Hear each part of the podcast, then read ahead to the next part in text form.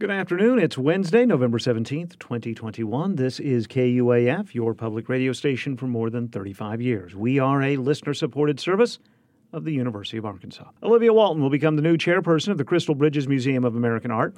The museum announced yesterday she'll replace Alice Walton, who is transitioning into the position of board member after holding the chairperson job since the museum's opening 10 years ago.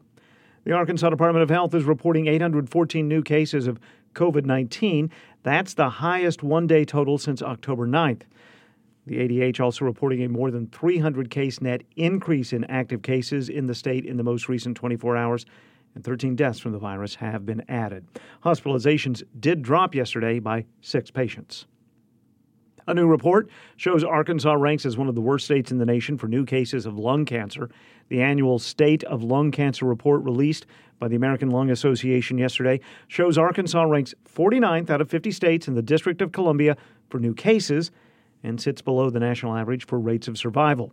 Zach Jump is National Senior Director of Epidemiology and Statistics for the American Lung Association.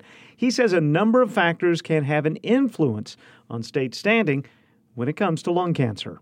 When we started this, this was the first time anyone had looked at this data, and we were surprised to see how big a difference there were on some of these metrics between states.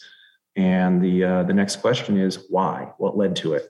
That's where we look to communities and experts on what what is hindering or aiding in your town, in your state, and what can we do? What's working that we can then recommend?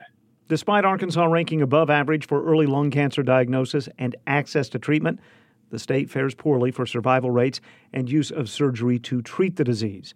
Jump says the state can also improve its rate of screening for the cancer, which can in turn improve health outcomes for those living with the disease. Screening for lung cancer is relatively new compared to other cancer screening uh, modalities.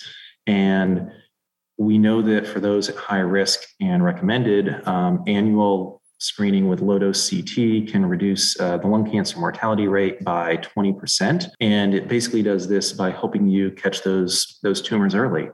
Jump says lung cancer screening rates are still relatively low nationwide at about 6%. He says annual CT scans to screen for lung cancer are available even to people who have quit smoking. More information about the report can be found at lung.org slash SOLC. Dr. David Williams of Fayetteville is the recipient of the 2021 Tom Bruce Arkansas Health Impact Award. It's presented by the Arkansas Center for Health Improvement. Dr. Williams served as president and CEO of Ozark Guidance Center, a nonprofit behavioral center, for 30 years before his retirement in 2008. He then went on to continue working in different capacities throughout Northwest Arkansas to improve psychiatric services and mental health services throughout the region. Talk Business and Politics reports nearly 67,000 pounds of medical marijuana have been sold in Arkansas since May of 2019. That's resulted in the state collecting just under $45 million in tax revenue from the sale of medical marijuana. Two of the top five dispensaries in sales are based in northwest Arkansas.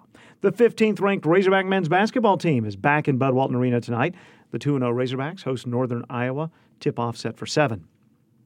And the 2021 National Philanthropy Day observance is taking place at this hour virtually again this year as a nod to safety during the pandemic.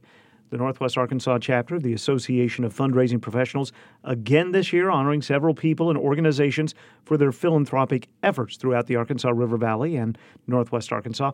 And this year, the Special Judges Award is being given to KUAF.